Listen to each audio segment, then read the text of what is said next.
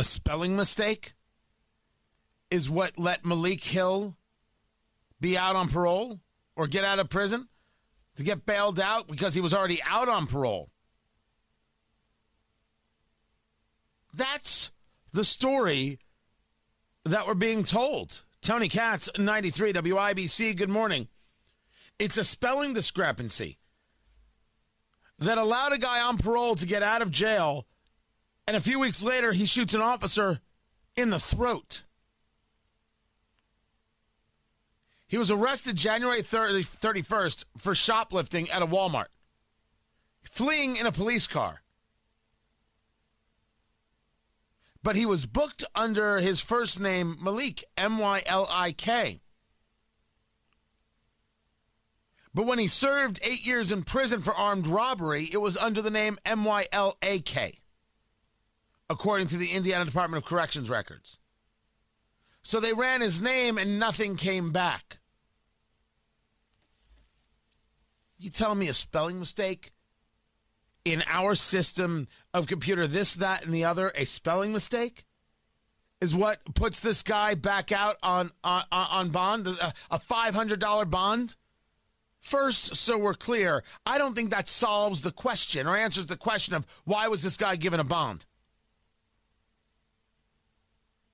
Second, if I don't have an ID, I can't get Sudafed.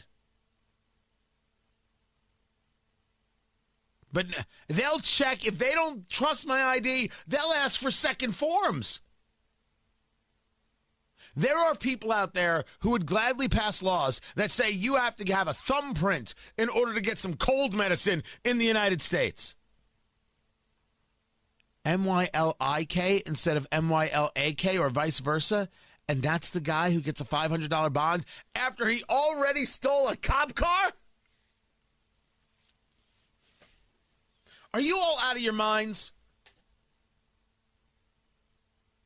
Its story is unbelievable, but it still doesn't solve the problem.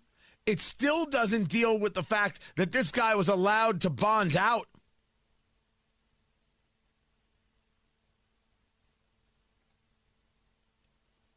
Do we do we fingerprint these people?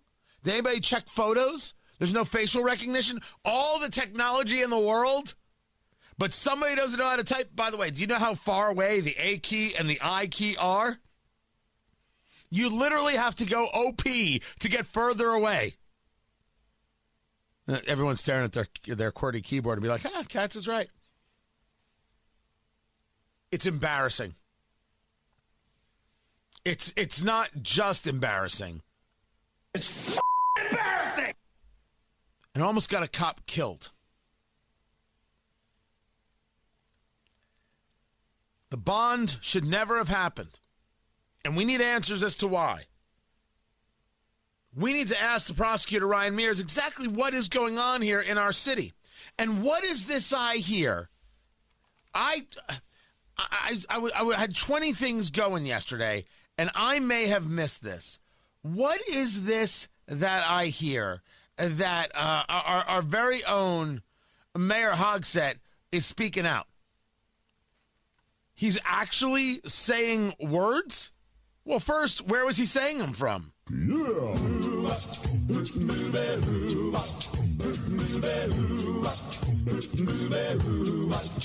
Tell me where in the world Mayor Joe Hogsett?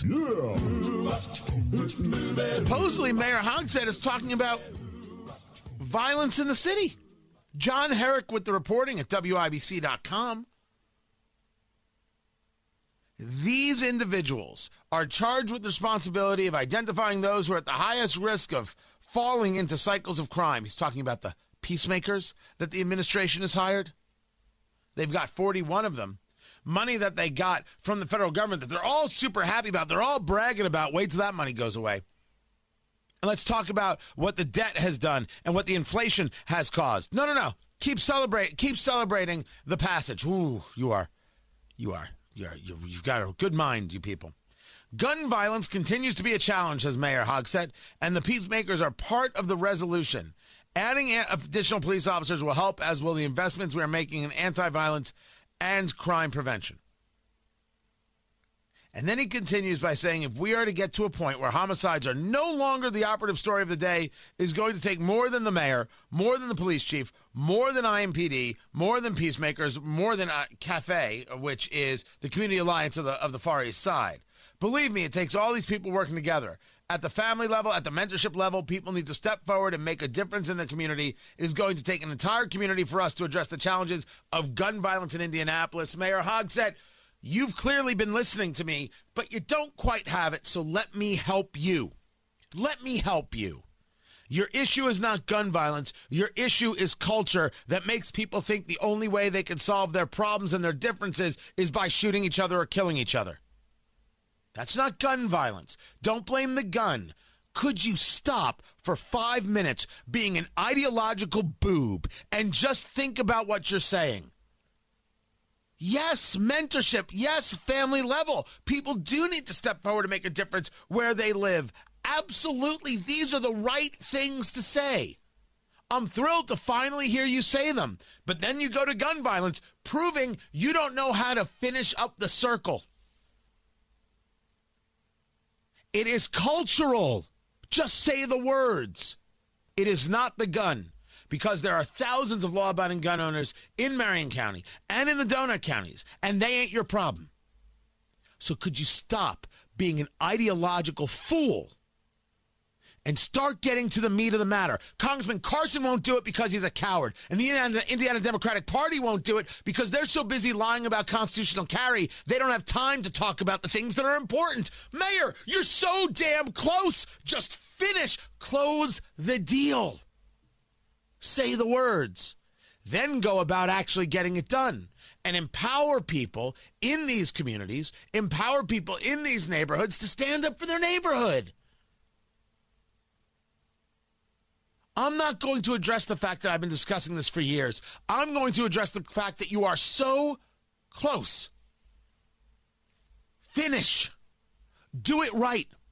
Stop buying into the ideological nonsense of your party, which is garbage, and start buying into the facts because they are facts.